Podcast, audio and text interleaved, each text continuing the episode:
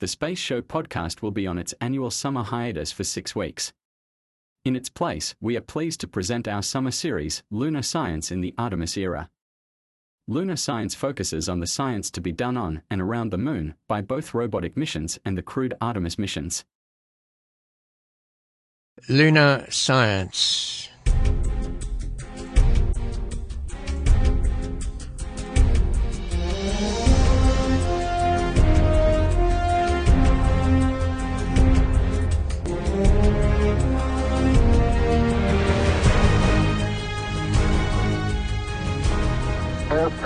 surface is fine and powdery, I can pick it up loosely with my toe. It does adhere in fine layers like powdered charcoal to the sole and, sides of my boots, but I can see footprint of my boots and the tread in the fine sandy particles.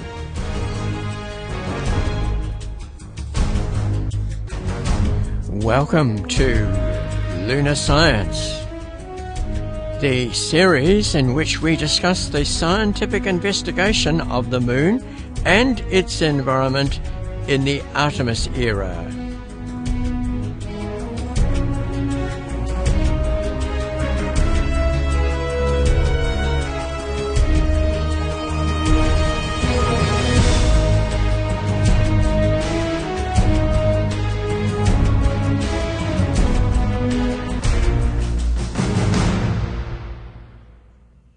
ISRU is a term which means in situ resource utilization.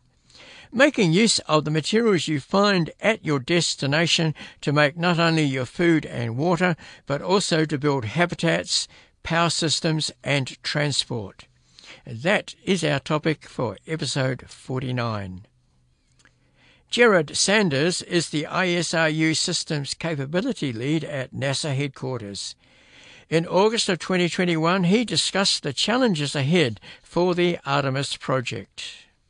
So I'm going to talk about what is ISRU and, and the challenges for developing and integrating them. Um, many of them are questions that have been raised and discussed already. To begin with, I think we're all pretty much aware of the Artemis program and, and its intent, uh, returning astronauts to the to the moon. Um, what's really important for ISRU, though, is uh, a couple of items. One is obviously learning to live and work on the moon, but um, involving commercial and international partners to make this happen is extremely important. So the Space Policy Directive 1, the Artemis Accords that were just discussed, all play into this. Next chart. So what is ISRU? We define it as, in general, uh, prospect to product. It involves any hardware or operations that uh, harness and utilize in situ resources to make products and services. Um, ISRU involves multiple disciplines and elements. Uh, by definition, it doesn't exist on its own. It needs a customer for the products. So, so that interaction is, is, is very important. And for our lunar activities, we basically have three primary um, objectives. One is to sustain and grow the lunar surface exploration program. Um, one is to reduce the risk and prepare for human exploration of Mars. But the third one, again, is how do we expand uh, both terrestrial uh, economics as well as um, into the cislunar sphere. When we talk about ISRU, we break it down into four major categories the uh, uh destination reconnaissance and resource assessment, how do you acquire the resources, acquisition, uh, isolation, and preparation, um, processing those resources into mission commodities, and then also supporting making mission commodities for manufacturing and construction. Uh, there are also some cross-cutting aspects such as planetary simulants and test facilities that uh, we are also supporting. ISRU needs to be considered as part of a larger architecture. Um, we need communications to and from, you know, the Earth and the local. Uh, we need extensive power capabilities, uh, transportation to and from the sites with navigation aids, most likely, loading and offloading aspects, fuel and support services, We'll need maintenance and repair over time, whether it's uh, crew or robotics. And when we deal with the crew, we'll have to deal with living quarters, roads, and, and construction aspects. All of this to help us coordinate our mining activities, which include the excavation, the processing, uh, dealing with the tailings, as well as our product storage and distribution. From an ISRU perspective, we break down lunar resources into two bins the regolith and the volatiles that may exist in the permanently shadowed craters. There's been fantastic discussions about that already. Um, but we are, since we are looking at the south poles, uh, in particular as uh, one of our important destinations, uh, we're considering the highland regolith as well as what might be in the permanently shadowed craters in our plans. We have four major development and implementation uh, implementation challenges. The first being what are the resources there? Do they exist? What form? What uncertainties do, uh, are associated with them? And we have technical challenges. You know, can we economically, uh, uh feasibly uh, excavate and process these these resources? Um, the energy, the life, the performance um, how reliable does this hardware need to be? Uh, we have operational challenges, the extreme environments, the temperatures, uh, especially in permanently shadowed craters. The fact that we're operating in a lower gravity um, affects our our uh, you know surface interactions and, and liquid solid interactions and such we have to operate potentially for extremely long periods of time without crew. This might not necessarily be as important for the moon because of the short uh, communication delays, but gets incredibly important when we start thinking about Mars. And then we're going to have to start up and shut down our systems repeatedly, uh, most likely, especially at the beginning until we have uh, huge amounts of power. Um, and then we have integration challenges. Um, systems need to be designed around using ISRU commodities. Uh, and so we need to work this at, at an architectural level. To dive a little bit more into the challenges ISRU is specifically interested in, obviously the severe environments, the, the brace of regolith, the extreme temperatures, as well as the temperature changes that occur if you drive in and out of permanently shadowed craters. And then operating in low gravity, the, as I mentioned, the granular flow is different, liquid sloshing. When you kick up dust, it settles differently. Your inertial aspects have to be taken into consideration and such. NASA's Gerard Sanders.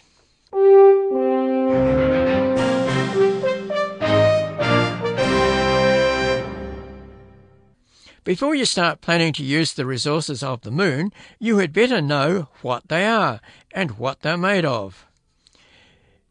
In steps BECA, B-E-C-A, the Bulk Elemental Composition Analyzer.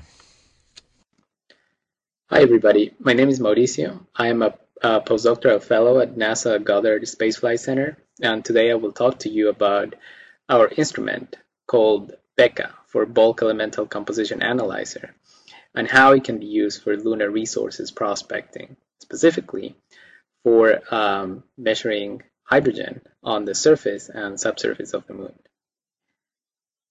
Let me introduce the topic by showing this map based on data from the Lunar Reconnaissance Orbiter mission that found water ice and uh, some other hydrogen-bearing minerals on permanently shadowed regions of the moon, uh, and they are located at the moon's poles.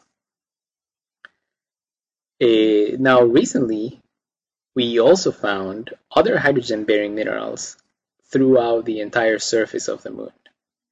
These two findings are very important because they could potentially be mined, these resources could be mined in order to produce drinking water, uh, breathable air, uh, and, for example, rocket fuel for future human colonies.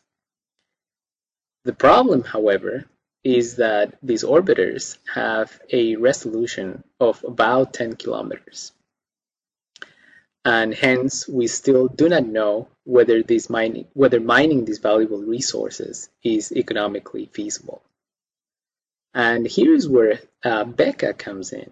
BECA is a is a versatile instrument that can be placed on a rover or a lander.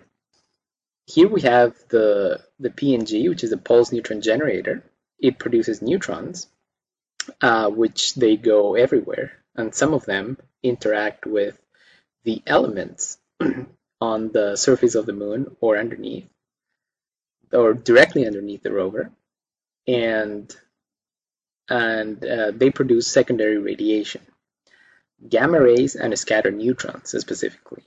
And these gamma rays and secondary scattered neutrons can be detected uh, above the ground with the GRS or the NDs. GRS stands for uh, gamma ray spectrometer and NDs for neutron detectors. Now, the um, they give us complementary information about the, the about the elements. For example, the neutron detectors are more sensitive to hydrogen, and the gamma ray spectrometer uh, is not only good to measure hydrogen, but it can uh, also measure minor and major elements, uh, which inform the uh, about the geochemistry of the moon. Each element has a unique energy, and they can be identified that way. And the intensity of each of those elements here uh, gives us uh, an idea of how much of each of those elements exists, so the abundance. We work in close collaboration with Schlumberger Technology, uh, and they provide the neutron generator for BECA. So in summary, BECA is a non-destructive, versatile instrument that can allow us to measure um, hydrogen on the moon as well as other elements. Thank you. Wherever humans go, they have an impact on the environment. Will the moon be any different? In Baltimore, Parvathy Prem of the Applied Physics Laboratory at Johns Hopkins University thinks not. So, I wanted to talk to you all today about some recent efforts towards understanding the impact of exploration on the lunar environment. So, to start at the beginning with the big picture, you know, planetary science, this adventure that all of us are involved in in some way or the other, is ultimately a search for answers to some of the really big questions. You know, where are we? How did we get here? Where do we go next? And I think over the next few decades, there is another question that's likely to become more and more important as we go to places we haven't been before and as we start to explore solar system worlds at increasingly closer range.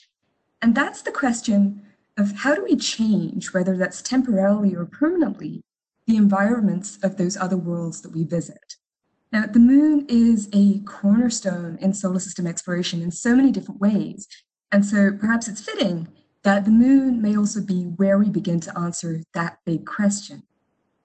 And so, keeping that big question in mind, I wanted to focus on a smaller question of what happens to the exhaust gases that are released when a spacecraft descends to land on the lunar surface. This is something that we recently modeled because it's a question of scientific interest. Understanding what happens to exhaust gases teaches us about how volatiles behave in the lunar environment. It's also of operational interest. If you're planning a mission and you want to know how far to rove or how long to wait before measuring volatiles, it's important to know what happened to the volatiles that you brought with you. And so we modeled the descent of a Chang'e 3 class lander and it descended to land at 70 degrees south latitude at around 7 a.m. lunar local time. As the spacecraft descends, it fires its thrusters and it releases water vapor. And we model the gas dynamics of the expansion of that water vapor into the lunar exosphere. We focused on the late stage of the descent, and if you have sharp eyes, we focus on the water vapor component of the exhaust, and we ran two parallel simulations in which the interaction of water molecules with the lunar regolith is defined by binding energies of 0.5 and 0.7 electron volts. And so you can see that in this particular scenario, we have an area that's around two kilometers by two kilometers covered by more than a monolayer of water molecules. And so that's between 10 to the 15 and 10 to the 18 molecules per square centimeter. This was a landing at 70 degrees south um, of course, if you were to land closer to the poles, you can see that some of the water released during the descent would likely fall back directly within PSRs. You can convert the surface density shown here to a weight percentage, but that's a little bit of a fraught exercise because it relies on assumptions about how deep those volatiles are deposited within the uppermost layer of the regolith. Uh, and so ultimately, as we've mentioned several times during this workshop, deposition is likely to be superficial. But that doesn't mean that it's unimportant because all of the remote sensing data that we have over the past few decades, uh, with the exception of neutrons and radar, are also sensitive to that uppermost uh, millimeter to nanometers of the lunar surface. And we know that surface processes are of tremendous scientific interest in their own right. And our current best understanding of the physics that are going on here is that water tends to absorb to the cold lunar night side. When the surface warms up sufficiently, that might be at sunrise, it might be later in the day, those water, water molecules might desorb and they might migrate over the warm dayside surface, some of them eventually reaching the pole. But I think the key takeaway here is that you'll see that those exospheric and surface deposition patterns are very different depending on what kind of binding energy we assume. So we continue our simulations for two lunar days, so two months. And we notice that two lunar days after landing, around 10 to 30% of the water vapor that was released remains either absorbed to the lunar surface, mostly on the night side, with a smaller amount remaining in the exosphere. In the long run, most water is ultimately destroyed by solar ultraviolet radiation, um, and the rest, in this case around 20%, tends to accumulate mostly at south polar cold traps but some water does pop and make its way all the way to the North Pole. If this does scale to some extent with lander mass and proximity to the poles, so if we have heavier landers that are landing closer to the poles, um, the persistence of those exhaust volatiles is likely to be more significant. And to put some numbers um, out there, some of the human landing systems currently under development are um, anticipated to burn between a thousand to a million kilograms of rocket fuel, releasing in the case of the fuel shown here, H2O, CO2, and perhaps other combustion products. And speaking of other combustion products, they are there. In fact, water might be among the least volatile of some of the species that you might to expect to see generated uh, by spacecraft exhaust. Those species have a range of different lifetimes. They're resistant to solar ultraviolet to varying degrees. They interact differently with the surface. This is something we're still exploring in detail, but my colleague Dana Hurley has an excellent LPSC abstract from a few years ago, which should give you an idea of, of some of the different kinds of behavior we might expect to see. One important thing to note is that models like this do rely on our current best understanding of how volatiles interact with the lunar surface.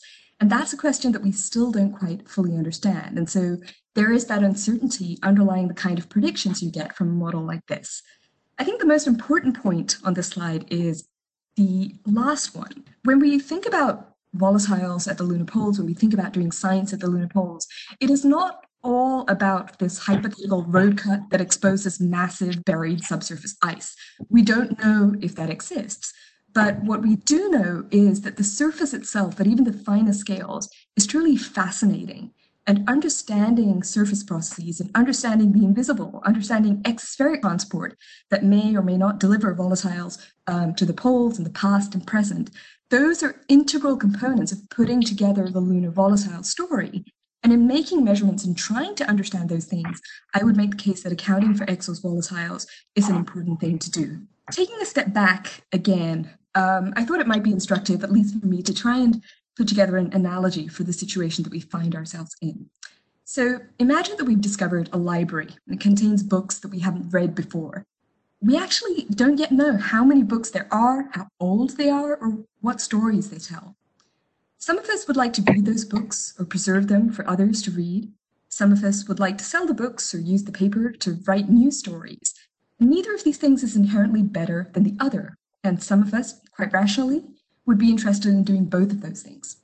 Complicating the situation a, little bit, there's a possibility that some of those books might contain a few pages that are so fragile that they might crumble if we examine them with the technology we have at our disposal today. And so the question before us is what do we do next? And just as importantly, who gets to decide?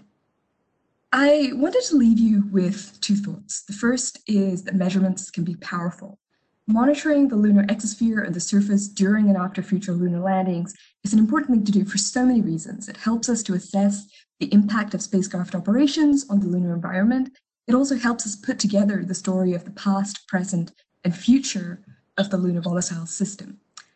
The final thought that I wanted to leave you with is this idea that when we have these discussions about what is worth protecting and what deserves consideration, our views, the different views we bring to the table on that topic, are rooted in a sense of place. Sometimes in whether we think of the moon as an open frontier that's there for the taking, or whether we relate to the world around us and the universe in different ways. Since heritage sites were on the agenda for the meeting today, I thought it was worth mentioning that there is a case that can be made that when it comes to heritage, this potential billion year record of solar system volatile history could be seen as at least as important a part of our collective heritage as any historical landing site. These are strange and beautiful places we haven't been before, and they have a value that goes beyond how useful they are to us, whether that's to our science or our commerce. And I think all of us recognize that some that at some level. And I think it's perhaps one of the more important things we should keep in mind as we look up at the night sky and as we go to the moon and travel beyond. So, on that philosophical note, I will end. The views of Parvathy Prem.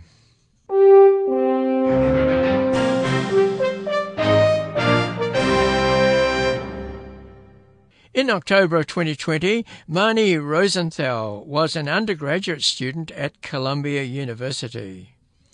Here it's pointed out that spacesuits release water. Thank you so much for having me. My name is Marni Rosenthal. I'm a current undergraduate at Barnard College of Columbia University studying astrophysics, and I'm working with Dr. Pascal Lee um, from the SETI Institute. And today I'm going to talk to you about EVA water release. So as we know, the Artemis missions will be sending astronauts to explore lunar South Pole regions for water ice. However, our current spacesuit design uh, significant amounts of H2O. So this poses a, a concern um, because we don't want to be contaminating these regions. So it's really important for us to characterize our water release in detail to understand our own contamination of the moon and identify ways to mitigate and minimize our contamination. So this is important not only for from a planetary protection standpoint, but also from the standpoint of making sure that we have a good assessment of the water concentrations on the moon, um, as well as an in situ resource um, utilization standpoint. So if we're bringing our own water to the moon, we don't want to then try and exploit water resources as significant on the moon as we once thought.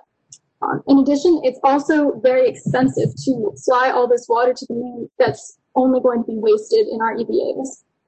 So in the figure, um, you can see a blue halo around an Apollo 12 astronaut. Now this is controversial um, as to what this blue halo actually is, but one uh, interpretation has been that this is actually vented water coming out of the suit. Um, and it's important to realize that even if this halo isn't water venting from the suit, spacesuit venting is still a valid concern that must be considered. Our current suit releases about a pound of water per hour, um, which amounts to about a gallon of water per eight hour EVA. This water, vent, water release comes from three main sources. The first is the suit water membrane evaporator or SWME. The second is the rapid cycle amine bed or RCA. And the third is suit leakage. Release of water along with the metabolic load of the astronaut as well as solar incidence and power output. So if the astronaut is really working hard, they're creating a lot of water that's then being vented to the atmosphere of the moon. And in the figure, you can see a simulated heat output for a Mars EVA and how it varies over time. So the first source of venting is the suit water membrane evaporator or SWME. Its purpose is to keep the astronaut cool. So it takes the metabolic heat produced by the astronaut and turns it into water vapor that is vented into space, um, into the lunar exosphere. This is uh, by far the largest source of water venting. It is about a pound of water per hour, so most of what's being vented. Um, and this venting comes out of two ports on the back of the portable life support system, um, and it's a continuous source of venting.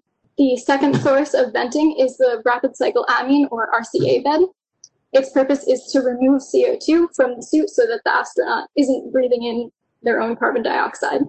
This is two to three orders of magnitude of venting smaller than swimming. So this amounts to about uh, 0.01 pounds per hour. So it's significantly less, but still um, a source of venting that should be considered. And unlike the swimming mechanism, this vents um, in bursts of water vapor, not continuously. And this comes out the same two ports on the uh, backpack of the PLSS. So the last source of water release is leakage. This is an unintentional release of water from the suit. It is the smallest source of water release. And unlike the swimming or the RCA, we don't know exactly where this leakage is coming from because the geometry may be very complex. Um, because of this, we've decided recommendations for the Artemis missions um, in order to understand our own impact on the lunar environment and our own release of water from spacesuits. Um, this is, of course, of greatest concern inside PSRs um, and in the polar regions. So before launch, we recommend uh, measuring, modeling, and understanding um, water release from spacesuits and using these um, findings in order to create uh, mitigation strategies uh, to help us prevent contaminating sensitive regions.